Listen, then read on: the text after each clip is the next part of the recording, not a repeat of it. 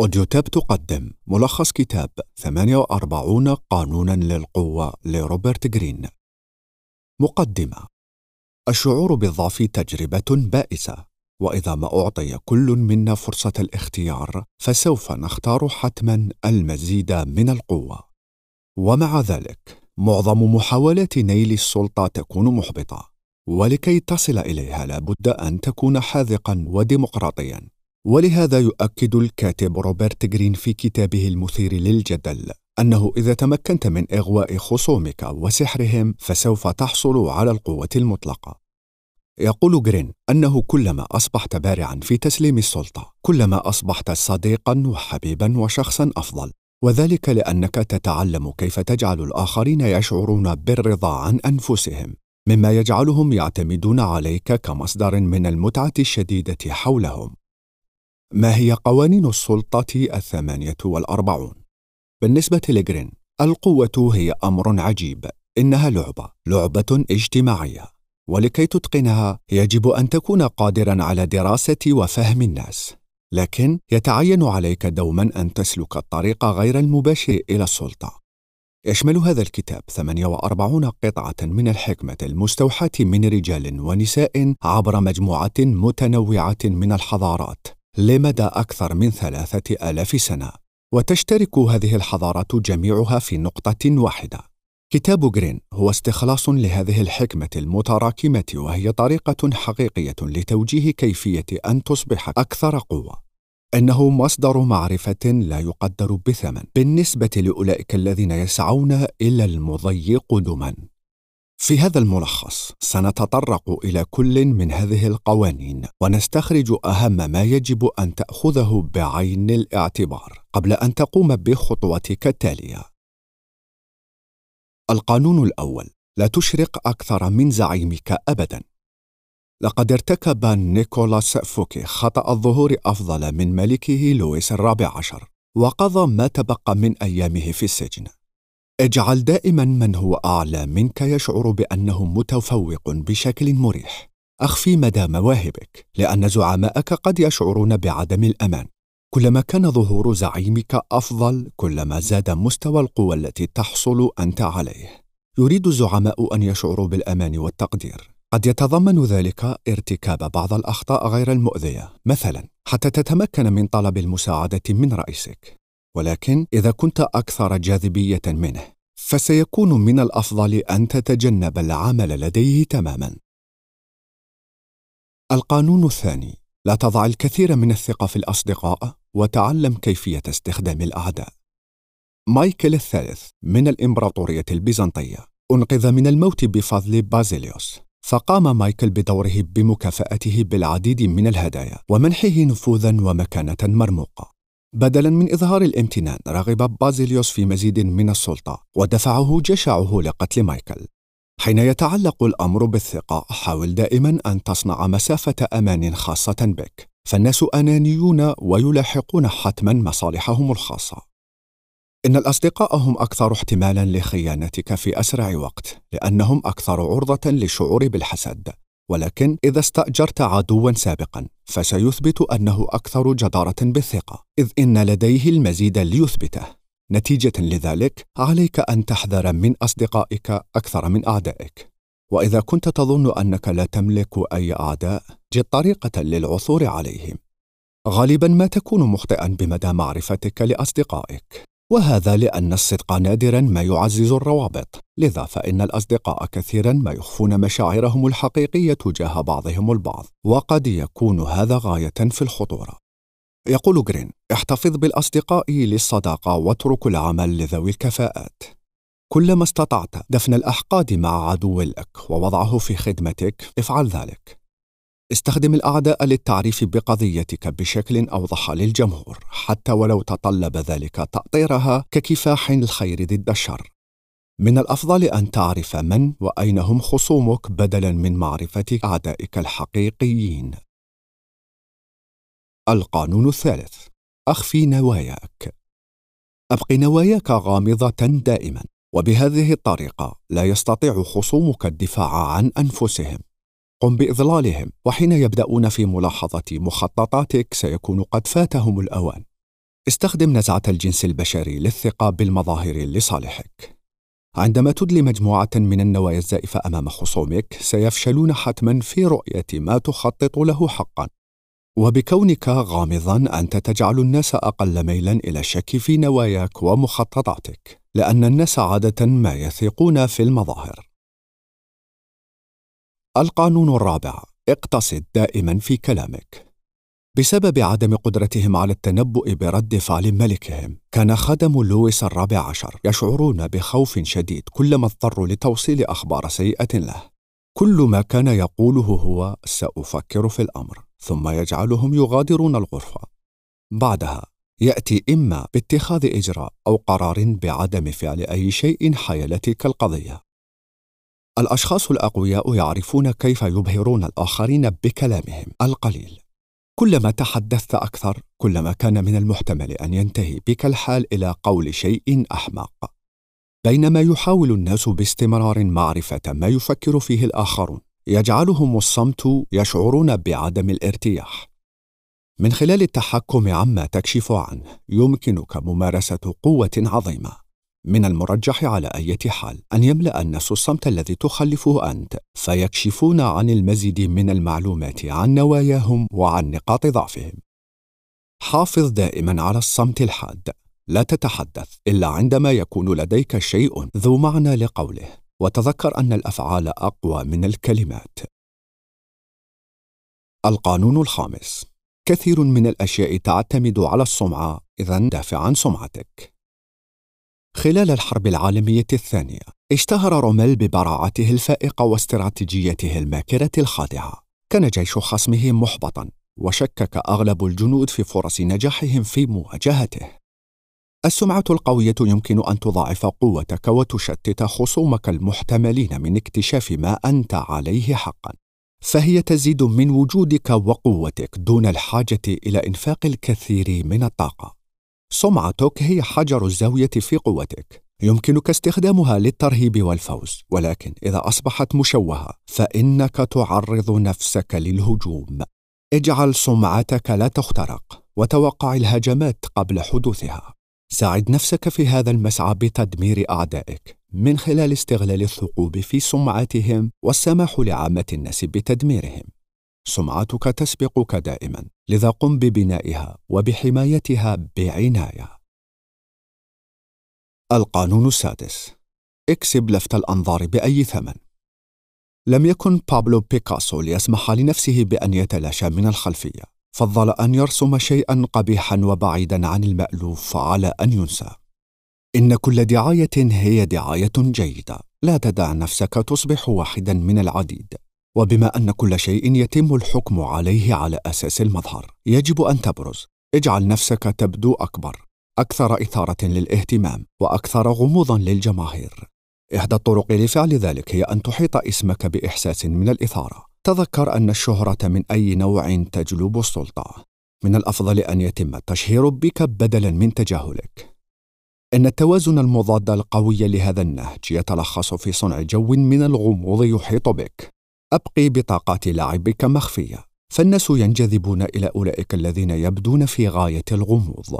الجو الغامض يزيد من وجودك ويصنع حالة من الترقب فيصبح الجميع متلهفين للخطوات التالية.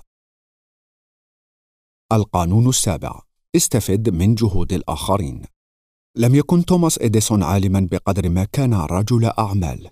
كان يستغل عبقرية نيكولا تسلا وينال هو كل التقدير.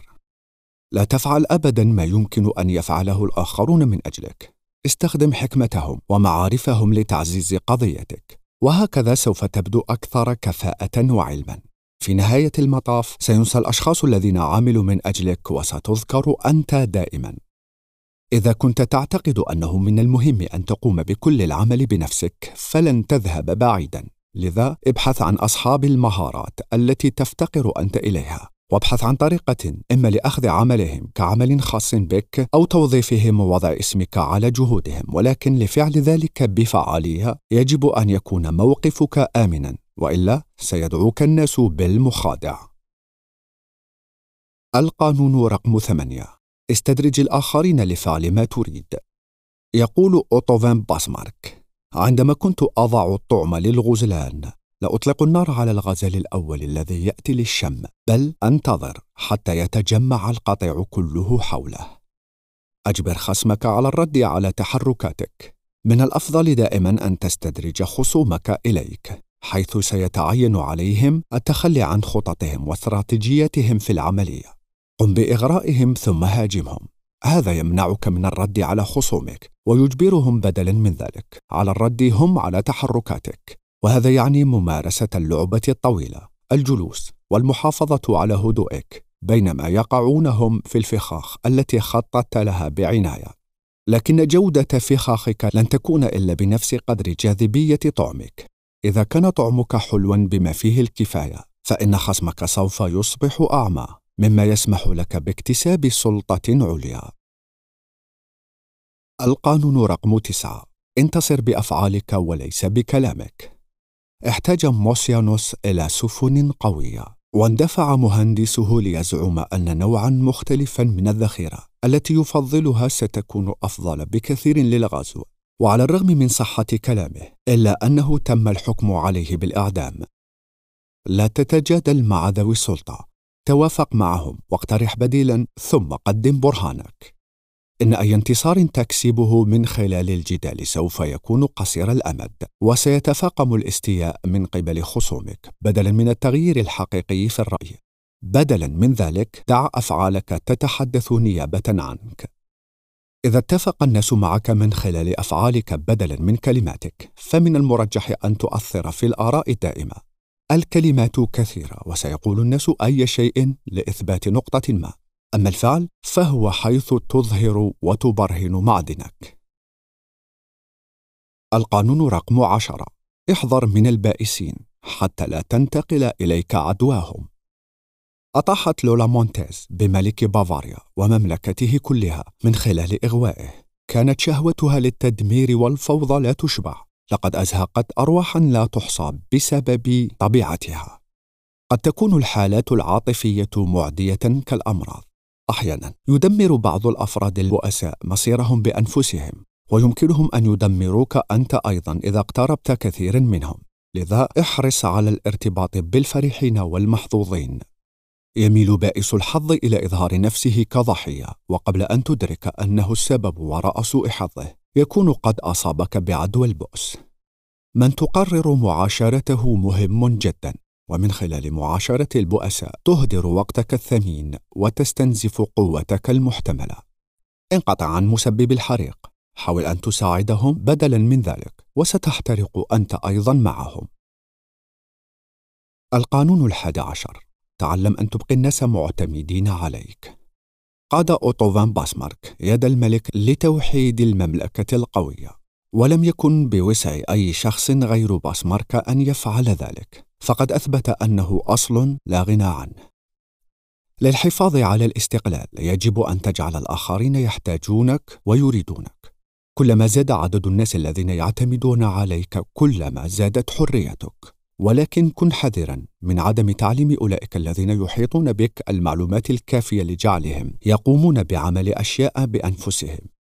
هذه الطريقة هي أفضل طريقة لدفع الناس على القيام بما تريد دون إجبارهم أو إيذائهم، وبمجرد أن يكون لديك أفراد تابعون، فإنهم يعتمدون عليك ويمكنك بكل مهارة أن تفعل بهم كما تشاء. القانون رقم 12 استخدم الصراحة الانتقائية لنزع سلاح ضحيتك. بعدما أقنع الكونت فيكتور لوستينغ النصاب الذي باع برج إيفل مرتين آل كابوني باستثمار مبلغ خمسين ألف دولار.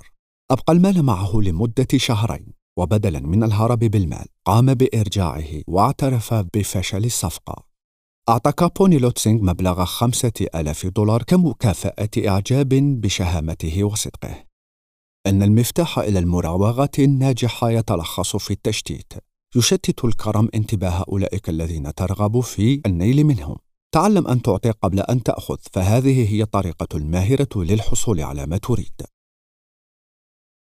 القانون رقم 13 لا تناشد في الناس العطف أو رد الجميل.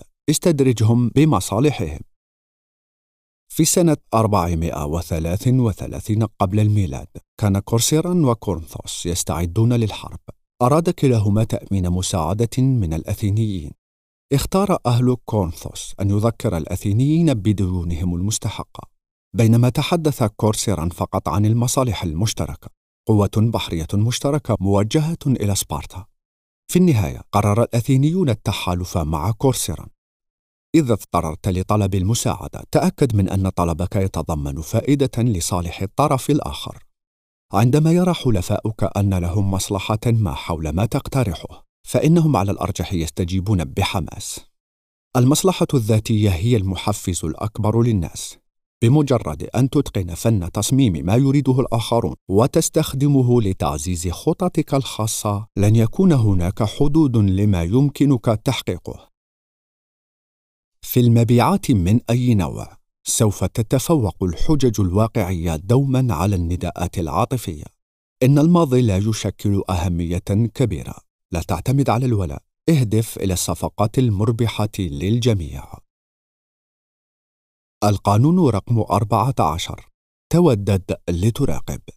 كان تشارلز موريس تاليرون السياسي الفرنسي والعقل المدبر وراء هزيمة نابليون بونابرت يتراجع عن الحديث ويدفع الآخرين إلى التحدث بلا نهاية عن أنفسهم إلى أن يصلوا إلى نقطة خيانة أفكارهم، نواياهم واستراتيجياتهم.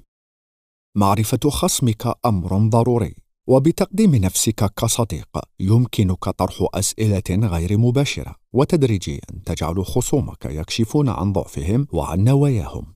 بمجرد أن تعرف هذه المعلومات يمكنك أن تتوقع بشكل أفضل ما هي خطوتهم التالية من الأفضل دائما أن تقوم بنفسك باستجواب متنكر في هيئة دردشة ودية حتى أن الضحية لن يلاحظها تعلم أن تحكم على شخصية المرء بما يكشف عن نفسه بحيث يمكنك التعرف على تهديد ما قبل أن ينشأ. اختبر صدق الناس قبل أن تفكر في الثقة بهم. القانون رقم 15 اسحق عدوك سحقا كليا. أن تحطم عدوك جزئيا يعني أنه في نهاية المطاف سوف يتعافى ويسعى إلى الانتقام. ولا يمكن أن تكسب السلام والهدوء إلا إذا تلاشى أعداؤك كليا. إذا تمكنت من إزالة كل خيارات خصمك فلن يكون لديهم سوى خيار الانصياع لإرادتك. حين لا يصبح لديهم شيء للتفاوض به ولا أي مجال للمناورة تكون قد سحقتهم. القانون رقم 16 أتقن فن الغياب لتزيد تقديرك ومكانتك.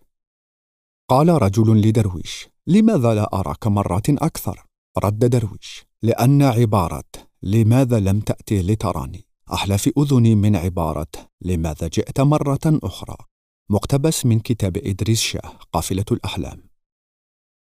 كلما كنت حاضرا أكثر كلما بدوت أكثر شيوعا. اصنع جوا من الندرة حول نفسك لزيادة القيمة المتوقعة. إذا كنت متواجدا حاليا في مجموعة راسخة انسحب بشكل متقطع حتى يتحدث الآخرون عنك ويعجبون بك أكثر. ولكي تفعل ذلك بفعالية يتعين عليك أن تتعلم متى يكون الوقت مناسبا للانسحاب. وبفعل ذلك أنت تجبر الناس على احترامك. وبمجرد عودتك من غيابك ستظهر كما لو أنك بعثت من جديد. وسيشعر الناس بالارتياح لرؤيتك مرة أخرى. القانون رقم 17 أرهب الآخرين بالمفاجأة وكسر التوقع. بمجرد أن أصبح بابلو بيكاسو فنانا معروفا افترض الجميع أن أي عمل يقوم به لابد وأن يكون محسوبا. ولكن كان تاجر الفن بول روزنبرغ مرتبكا عندما أخبره بيكاسو في يوم من الأيام أنهما لن يعملا معا بعد الآن. لم يستطع روزنبرغ معرفة السبب. وعرض عليه صفقة أفضل بكثير. البشر مخلوقات تبحث عادة عن أنماط مألوفة في سلوكيات الآخرين وبتصرفك على نحو لا يمكن التنبؤ به فإن خصومك سوف يتعبون من محاولة التنبؤ بتحركاتك وتحليلها. هذا يعني أن الأمر قد يكون لافتا للنظر من حين إلى آخر دون سابق إنذار. عندما تتصرف دائما كما هو متوقع فإنك تعطي الآخرين سلطة عليك. وإذا تصرفت بشكل مفاجئ فسيشعرون بأنهم لا يفهمونك وسيتعرضون للترهيب. وعلى نحو مماثل إذا وجدت نفسك مستضعفا فإن استخدام استراتيجية من التحركات غير المتوقعة من الممكن أن يربك أعداءك ويدفعهم إلى ارتكاب أخطاء تكتيكية. ما لا يمكن التنبؤ به هو شيء مرعب. عندما لا تعرف ما الذي تتوقعه لن تتمكن من الاستعداد بشكل صحيح. لا يمكنك وضع خطة ذكية لأنك في الظلام. ضع الآخرين في هذا الموقف حين تتفاوض معهم. القانون رقم 18 لا تبني قلاعا لحماية نفسك، فالعزلة خطرة. إذا قررت عزل نفسك عن أعدائك وعن العالم بأسره، فإنك تقطع نفسك عن المعلومات القيمة، وهذا يجعلك عرضة للهجوم. من الأفضل دائما الاختلاط مع الناس، حيث تكون محميا أكثر. لأن البشر مخلوقات اجتماعية فإن القوة تأتي من التفاعل الاجتماعي. كلما كنت معزولا كان من السهل خداعك وفقدت التواصل مع الواقع. عندما يحثك ما على إخراج أصدقائك وأفراد أسرتك من حياتك، فأدرك أنه يريد أن يتحكم ويؤثر بك.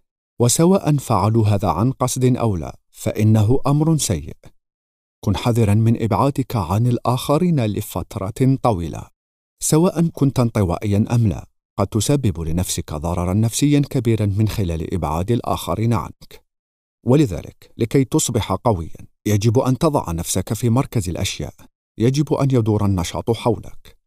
قوم الرغبه في التراجع عندما تشعر بعدم اليقين. وبدلا من الانغماس في الداخل ركز على البحث عن حلفاء قدامى وأرغم نفسك على التحول إلى دوائر اجتماعية جديدة. القانون رقم 19 اعرف مع من تتعامل حتى لا تصيب احدا بجهالة.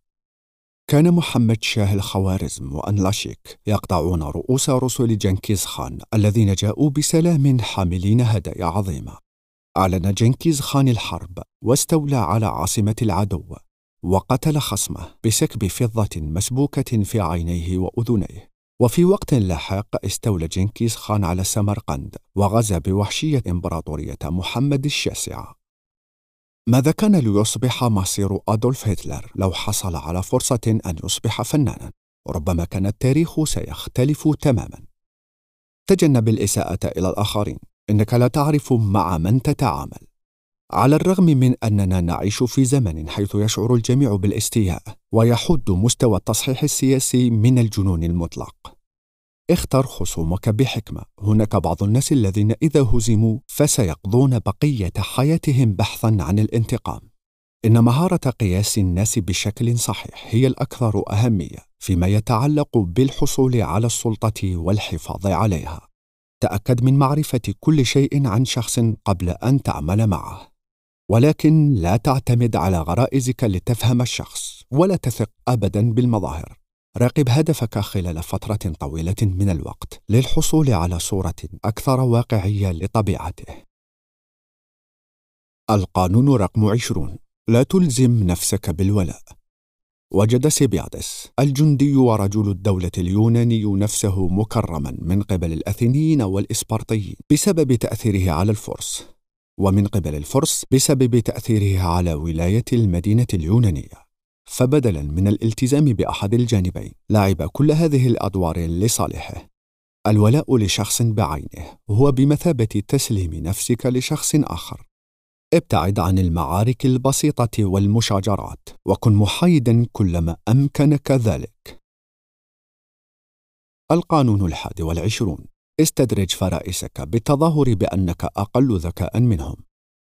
قال سقراط: الحكمة الوحيدة هي معرفة أنك لا تعرف شيئا. في الواقع لم يكن سقراط لا يعرف شيئا، لكن كانت هذه طريقته لتجريد الناس من أسلحتهم يجب عليك في بعض الأحيان أن تتقمص دور الغبي بحيث تجعل خصومك أقل حذرا منك. لا أحد يستمتع بالشعور بالغباء، ونتيجة لهذا فإن الحيلة الكبرى تتلخص في جعل خصومك يشعرون بقدر أعظم من الذكاء.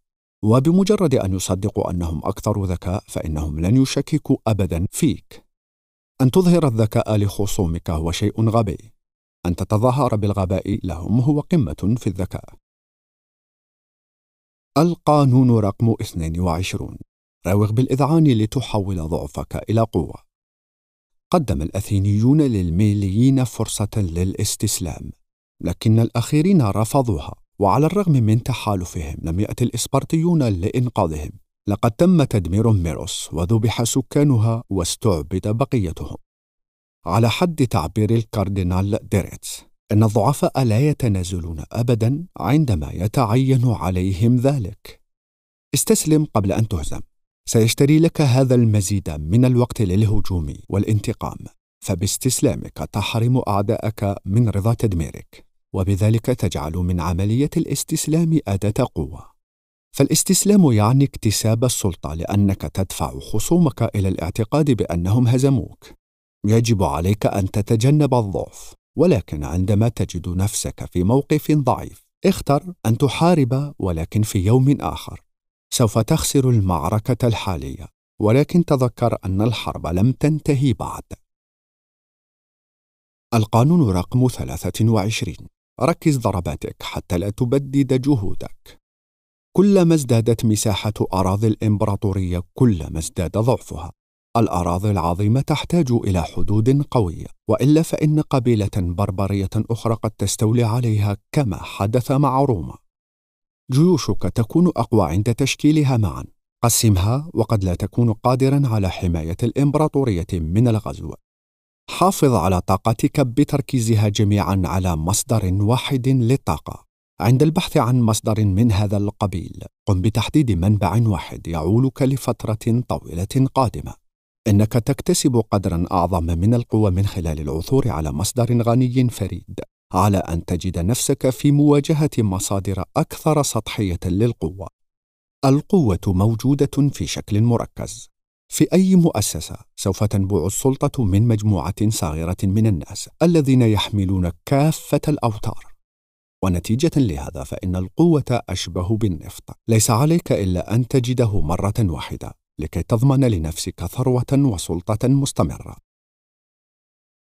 القانون رقم 24 أتقن دور التابع. تحل بخصال رجل الحاشية البارع لا يستطيع المرء أن يتحدث عن رجل حاشية بارع دون الإشارة إلى تشارلز موريس دي تاليران الرجل الذي أسقط نابليون بونابرت أستاذ ساحة المعركة.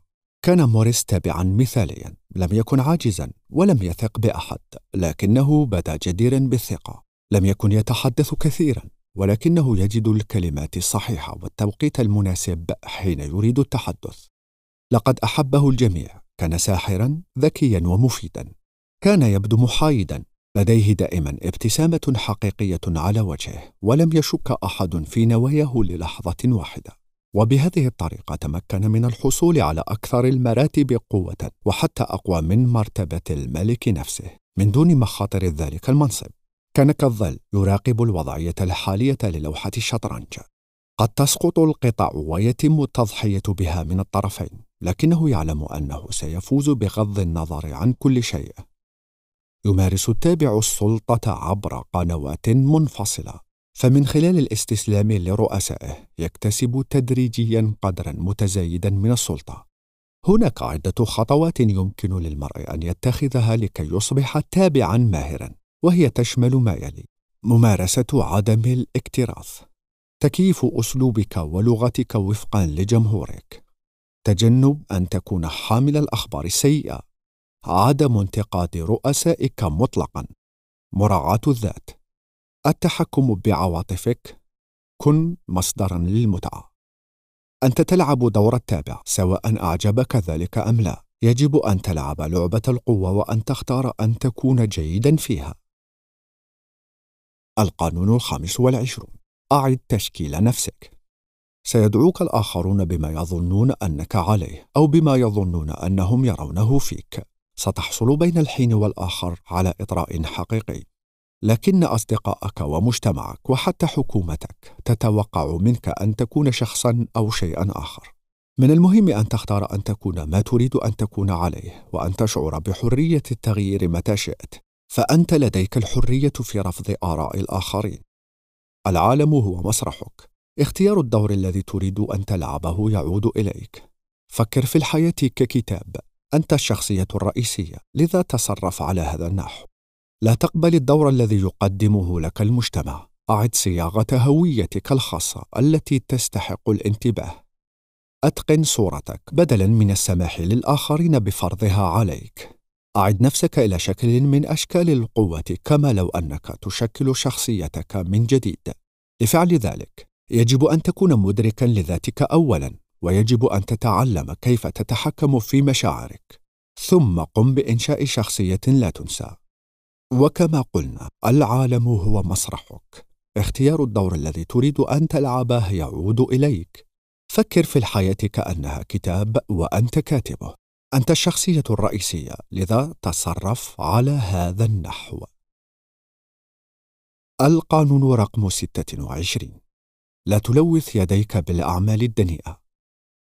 كما كتب في رسالة نيكولو ماكيافيلي للأمير كان سيزار بورجيا يستخدم ريميرو دي أوركو كأداة لاتخاذ إجراءات رهيبة ضد كل أعدائه وفي النهاية استخدمه ككبش فداء.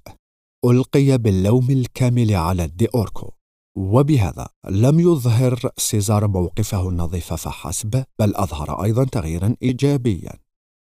إنها خيانة مطلقة أن تكتشف أن شخصا ما كان يستغلك ويستخدمك طوال الوقت. تجنب الوقوع في فخ أن تكون كبش فداء. يجب أن تحافظ على مظهر جيد دائما. لا ينبغي أن تقترن أبدا بالأعمال الدنيئة. إن سمعتك تعتمد على ما تخفيه أكثر مما تعتمد على ما تكشف عنه. القانون رقم 27 استغل حاجة الناس إلى الاتباع. هناك نوعان مختلفان من الناس في العالم. أولئك الذين يريدون أن يعرفوا وأولئك الذين يريدون أن يصدقوا. فريدريك نيتشه. بوضع نفسك كشيء سام سيتبعونك وسيعطونك كمية لا تحصى من السلطة. ولكي تكون كذلك لابد وأن تتبع هذه الخطوات. أبقي كلامك غامضا وبسيطا ولكن مليئا بالوعود. شدد على الحماس بدلا من التفكير والعقل. إنشاء ديناميكية نحن ضد هم. القانون رقم 28 نفذ مخططاتك بجرأة ودون تردد. حين تنفذ مخططك يصبح شيء واحد واضحا تماما. أنت لا تلعب. أنت لا تتردد وتحركاتك لها معدل نجاح كبير سواء في الاستراتيجية أو في ألعاب القوى. كان هناك جزء من الثانية فقط تراجع فيها منافس مايك تايسون. وقطع الاتصال البصري. كان يعلم بالفعل أنه سيهزم. إنها لعبة التردد مقابل الجرأة. لكي تتغلب على الخوف تحتاج إلى الشجاعة.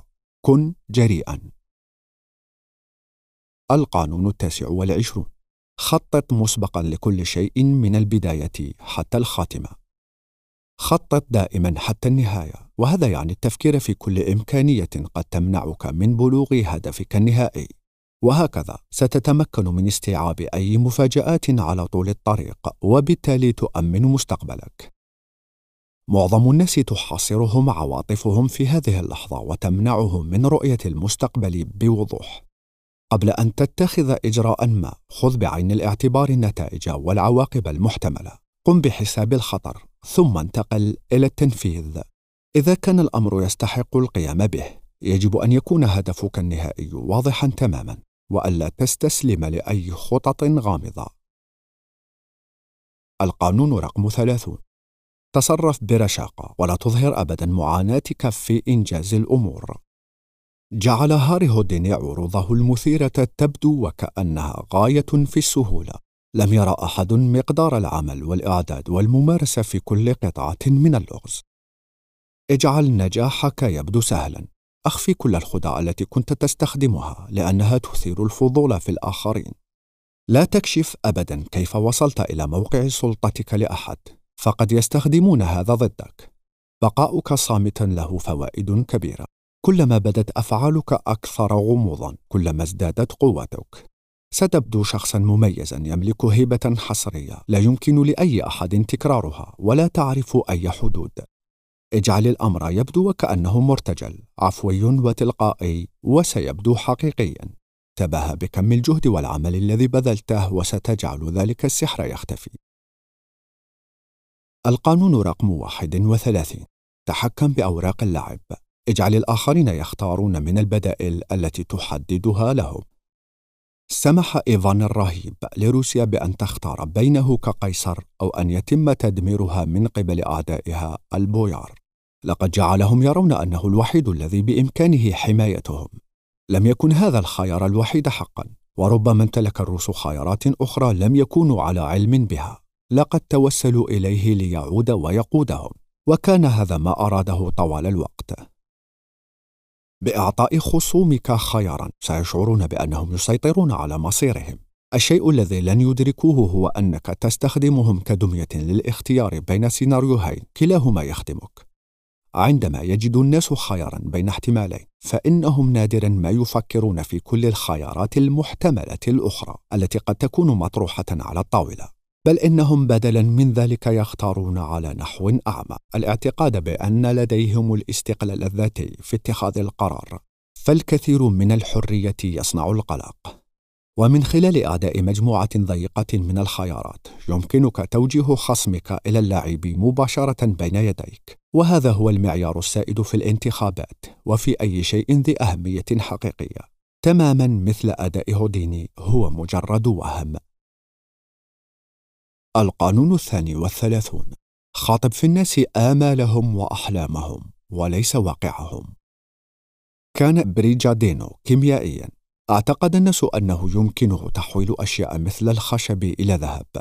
ومن عجيب المفارقات أن الذهب الوحيد الذي تحصل عليه كان ذلك الذي منحه إياه الناس الذين أرادوا منه أن يضاعفه لهم. لأن الحقيقة قبيحة في كثير من الأحيان. إذا استعنت دائما بها فإن هذا يعني أنك تخاطر بجعل الناس يقصفونك بغضب خيبة الأمل. بدلا من ذلك ومن خلال استغلال أوهام الجماهير قم بتقديم بديل عن خيبة أمل الواقع. وبملاحظة الجوانب المكروهة في الحياة اليومية يمكنك أن تستحضر أوهاما تعد بعكس الواقع الحالي للشعوب ومن ثم ستتمكن من ممارسة قوة استثنائية. من الجهة الأخرى توقف عن النقر على كيف تصنع مليون دولار في ليلة واحدة توقف عن شراء برامج تمارين ستة دقائق للتخلص من الوزن الزائد إذا كان الأمر يبدو أفضل من أن يكون صحيحا فهو حتما ليس كذلك. القانون رقم 33 اكتشف نقاط الضعف لدى كل من تتعامل معهم. كان الكاردينال ريتشيليو قد اكتشف نقاط الضعف لدى كل من حوله ثم عمل على ذلك من خلال أن يكون مفيدا لهم إلى أن يصبح عظيم الفائدة بالنسبة لهم. وواحدا تلو الآخر كان يشق طريقه إلى أن وصل إلى الملك الذي كان في ذلك الوقت مجرد طفل. اعثر على نقاط ضعف خصومك التي غالبا ما يكون انعدام الثقة بالنفس عاطفة أو رغبة غير مدروسة. وللقيام بذلك ابحث عن ما يلي الحالة التي يتصرفون فيها كطفل مما يدل على بعض الصدمات التي لم تحل في مرحلة الطفولة. التناقضات كسمة علنية غالبا ما تخفي العكس مثل أن الغطرسة غالبا ما تخفي انعدام الثقة بالنفس. الحلقة الضعيفة التي غالبا ما يكون فيها شخص خلف الكواليس يتحكم في سلوكه. سبل ملء فراغ انعدام الأمن أو عدم السعادة لديهم من أجل ممارسة سلطة كبيرة. كيفية تشجيع عواطفهم التي لا يمكن السيطرة عليها حيث أنهم لن يتمكنوا من السيطرة على أنفسهم. وبالتالي يمكنك انت السيطره عليهم. القانون الرابع والثلاثون. لا تددن ابدا في تصرفاتك. تصرف كملك. لتعامل كملك. لم يتقبل كريستوفر كولومبوس مكانته المنخفضة في العالم الذي ولد فيه. أعاد صنع شجرة عائلته. تزوج من طبقة النبلاء واختلط بالملوك. حسنا ما لم يكن مجنونا كما تصور الناس. لا بد وأن تكون هناك أسباب وجيهة وراء طلباته الجريئة. إن الكيفية التي تقدم بها نفسك للعالم سوف تعكس كيف سيراك الآخرون وكيف سيعاملونك. برمج نفسك على احترام الذات والثقة والكرامة. لتجعل الأمر يبدو كأنه مقدر لك أن تنال السلطة. يجب أن تطالب وتتوقع بقدر ما يفعل طفل صغير. صدق أنك محكوم عليك بالعظمة وسيشع هذا الاعتقاد إلى الخارج وسيصدقه الآخرون أيضا. اطلب أقل وهذا بالضبط ما ستحصل عليه. القانون الخامس والثلاثون. أتقن فن اختيار التوقيت المناسب. قال نابليون بونابرت يمكننا أن نستعيد الأماكن لكن لا يمكننا أن نستعيد الزمن. احرص على الا تبدو ابدا متسرعا. فالتسرع يخون سيطرتك على نفسك وعلى الوقت. كن صبورا دائما. لتظهر كما لو أنك تعرف أن كل شيء سيأتي إليك في نهاية المطاف. كن محققا. وابحث عن اللحظة المناسبة وعن الاتجاهات التي ستحملك إلى السلطة. تعلم أن تتراجع عندما لا يكون الوقت قد حان بعد. وأن تصوب بدقة وبقوة عندما يأتي الوقت المناسب. القانون السادس والثلاثون. احتقر الأشياء التي لا تستطيع امتلاكها فتجاهلها أفضل انتقام. من خلال الاعتراف بمشكلة بسيطة تكون قد منحتها الوجود والمصداقية. كلما ازداد اهتمامك بعدو صغير كلما ازدادت قوته وغالبا ما يكون الخطأ الصغير أسوأ وأكثر وضوحا عندما تحاول إصلاحه. كما قد يكون من الأفضل في بعض الأحيان أن تترك الأمور وشأنها. إذا كان هناك شيء تريده ولكن لا يمكن الحصول عليه احتقره. فكلما قل اهتمامك كلما بدوت أكثر تفوقا. القانون رقم 37 تعلم دائما كيف تبهر العيون. كان الدكتور وايسلدر يزعم أنه يشفي بمجرد طاقة ضوء القمر. لماذا كان هذا الخداع الواضح ناجحا إلى هذا الحد؟ حسنا لم يكن لدى الناس الإنترنت آنذاك لكنهم اعتقدوا أنه كان مذهلا جدا على أن يكون مجرد احتيال. كانت الشخصية الغنية والشهيرة تنتظر في الصف حتى تعالج مرارا وتكرارا. من خلال توليد إيماءات كبيرة ومذهلة سوف تزيد من وجودك ومن قوتك. سيكون الناس مبهرين جدا بالمظاهر ليكتشفوا ما أنت عليه فعلا. على عكس استخدام الكلمات فإن الإيماءات البصرية تحتوي على قوة عاطفية وفورية لا تترك مجالا للشك. القانون رقم 38 اقتنع بما تريد وتصرف بما يريده الآخرون. من خلال سيرك عكس التيار علنا سوف يبدأ الناس في الاستياء منك لأنك تجعلهم يشعرون بأنهم أقل شانا.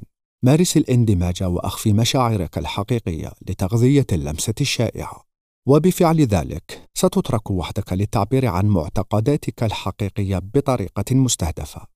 وبمجرد تأسيس قاعدة للسلطة يصبح بوسعك أن تبدأ في نشر معتقداتك تدريجيا.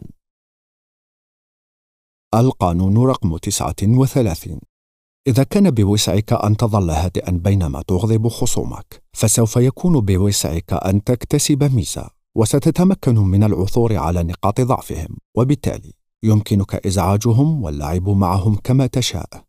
كلما أصبحوا أكثر غضبا، كلما بدا الأمر أكثر سخافة، وهذا من شأنه أن يقلل من سلطتهم. القانون رقم 40 احتقر الغداء المجاني لا تثق بأي شيء يأتي بالمجان. أي شيء يستحق أن ندفع ثمنه. إن أغلب الأمور المجانية تأتي في إطار مهمة باهظة التكاليف فمن خلال الدفع تتجنب الوقوع في فخ الاضطرار إلى الشعور بالامتنان الذنب أو بالخداع. فضلا عن ذلك فإن السخاء يعد علامة على القوة. القانون الواحد والأربعون تجنب أن تحل محل رجل عظيم. إن ما يحدث اولا يبدو دوما أفضل وأكثر ابداعا مما يأتي بعده. إذا تفوقت على رجل عظيم أو كان لك أب شهير فسوف تكون ملزما بأن تحقق ضعف إنجازاته لكي تتغلب عليه. لا تته في ظلال من سبقك وفي ماض ليس من صنعك. يجب عليك أن تحدد اسمك وهويتك من خلال عدم اتباع نفس مسار أسلافك. القانون رقم 42 اضرب الراعي تتفرق الغنم. عندما تسقط الشجرة تتشتت القرود. اقطع الأفعى من الرأس. ما قيمة الجيش بدون جنرالات بدون قيادة؟ لقد تم تأمين الإمبراطوريات بأكملها من القادة الذين يتمتعون بالوعي الضميري بفضل قوة الإرادة الحديدية والرؤية. أبعدهم عنهم وكإمبراطورية الإسكندر بعد موته. سينفصلون وينهارون. منقلبين على بعضهم البعض منشقين وهاربين. غالبا الغراء الذي يلصق كل شيء مع بعضه البعض يكمن في بعض الأشخاص الأساسيين في أعلى نوع من التنظيم أي نوع من المجموعات الاجتماعية أو التسلسل الهرمي. وبالتالي فإن فهم من يسيطر على المجموعة أمر بالغ الأهمية.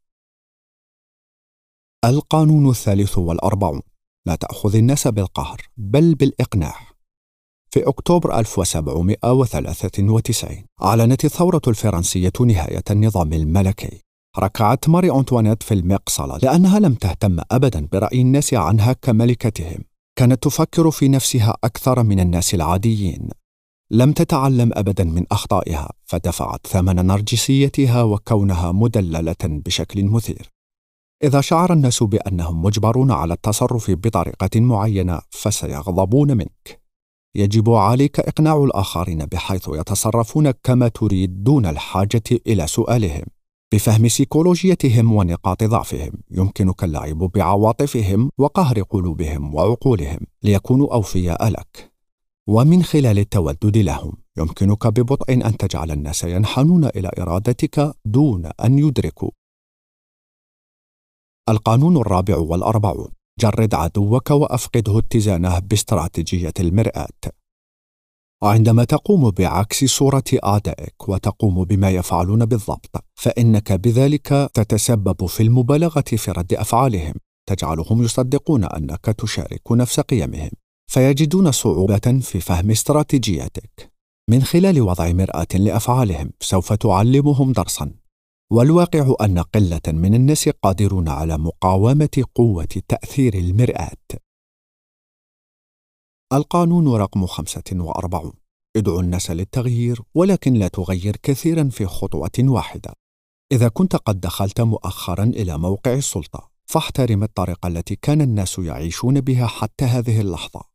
إن الكثير من التغيير سوف يولد ثورة ولإدخال التغيير اجعل الأمر يبدو وكأنه تحسن تدريجي ودقيق للماضي. القانون السادس والأربعون. لا تبالغ في إظهار تفوقك. رغم أن الظهور بمظهر المتفوق على الآخرين يشكل خطرا عظيما فإن الظهور بلا عيوب ولا ضعف يشكل خطرا أعظم.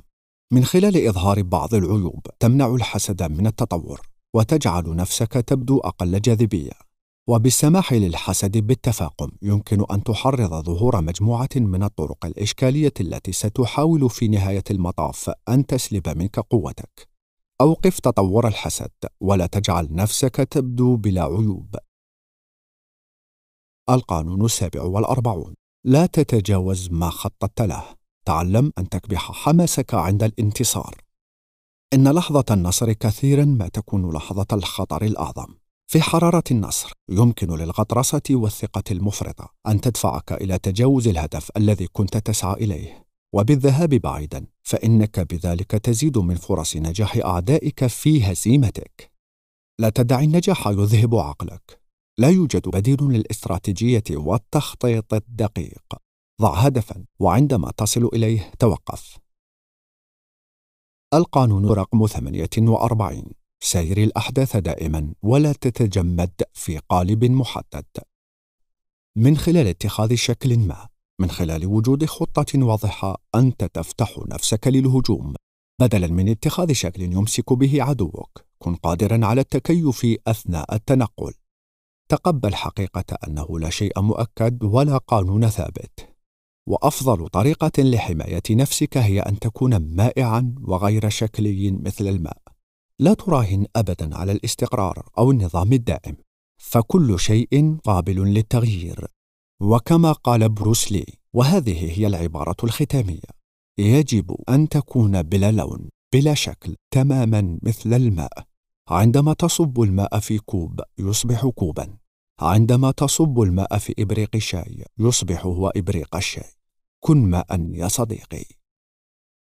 استمعتم إلى ملخص كتاب 48 قانونا للقوة لروبرت جرين. قرأه عليكم سعيد ولد محمد.